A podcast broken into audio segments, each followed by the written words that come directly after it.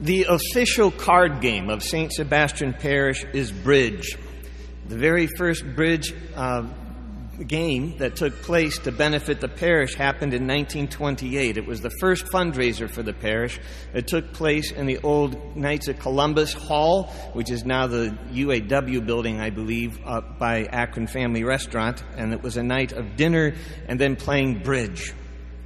There are, until this very day, bridge flights connected with St. Sebastian. People get together on a regular basis to play bridge. Now, the priests and I, when we play cards, usually on Wednesday nights, because it's my day away, we meet over and we play back alley bridge, which I'm sure none of these bridge players would approve of, but we also play bridge.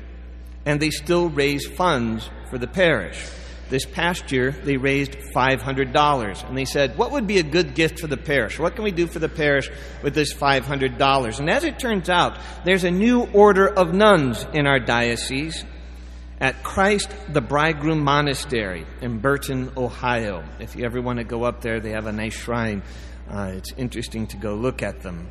Maybe you saw some of them, those of you who might have been at Theology on Tap last month. We have another one coming up this Wednesday, but they were at the last Theology on Tap, a couple of them anyway. You couldn't miss them. They're young, happy women in these full black habits. Hard to miss.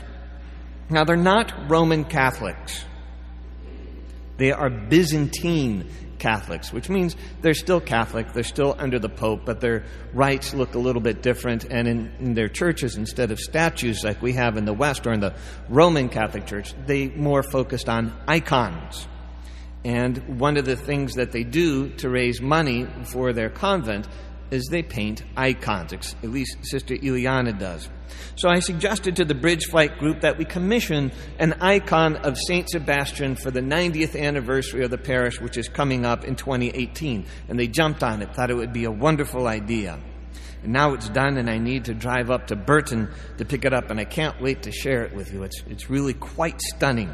And it was made by a local nun, right? One of a kind. You're not going to see this anywhere else. It's pretty cool. Now, some people have asked, and it's a good thing to ask, why all the art? Why do we have paintings commissioned? Why have we had music commissioned?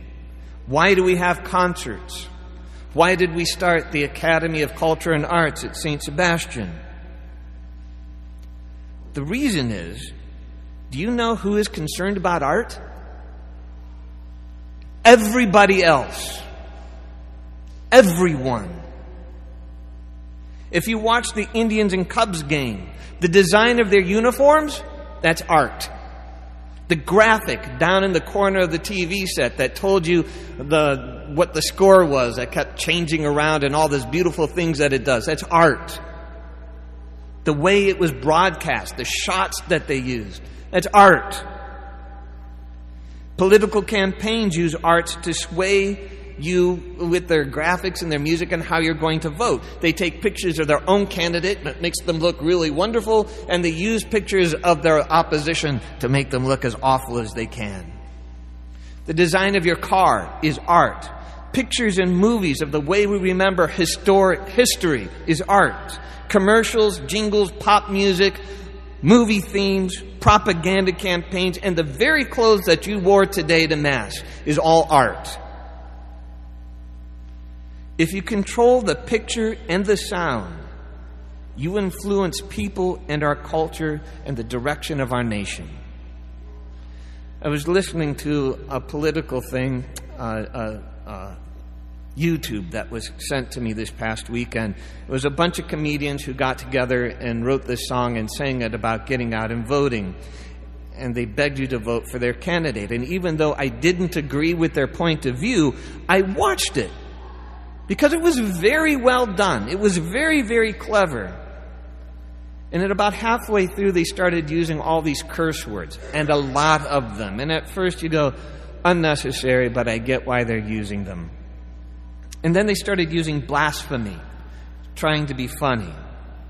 But for me, that was the line that was crossed. And I said, I, even if this is well done, I can't watch this anymore. And I turned it off. Now, I wonder how many people continued to watch and listen. And I'm sure there were plenty of people who did. and accepting the phrase Jesus, term I can't repeat from the pulpit, Christ, one more time, it's just easier to do it this next time and easier to do it the next time until you don't even hear it anymore, until you're not really offended anymore. That's just the way our society is becoming. And a huge part of the problem is the Catholic Church. By and large, we have stopped caring about the arts or funding the arts in general. After Vatican II, we started integrating the, the trends of our general culture into the church, sometimes with magnificent results. But we forgot that what's coming in, at least an equal, if not greater portion, needs to go back out.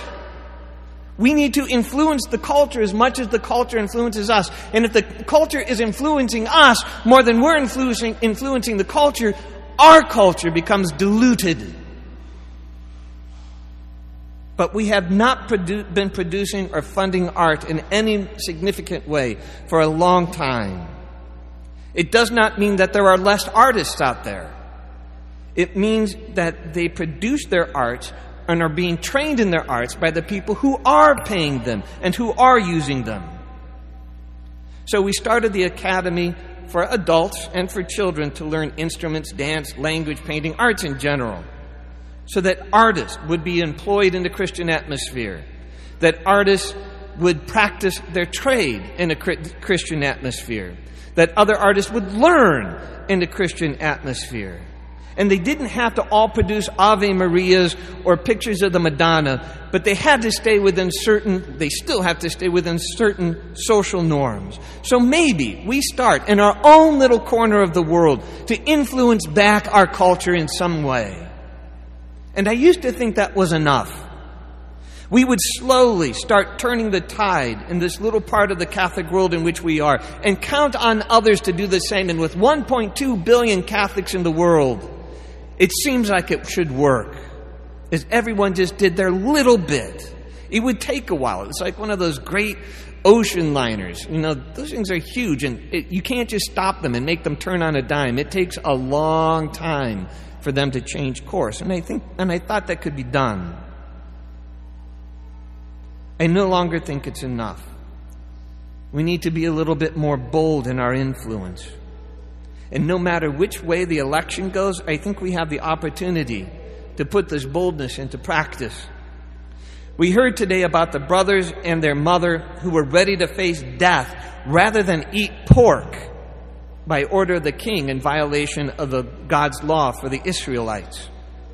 It seems like a silly thing, doesn't it?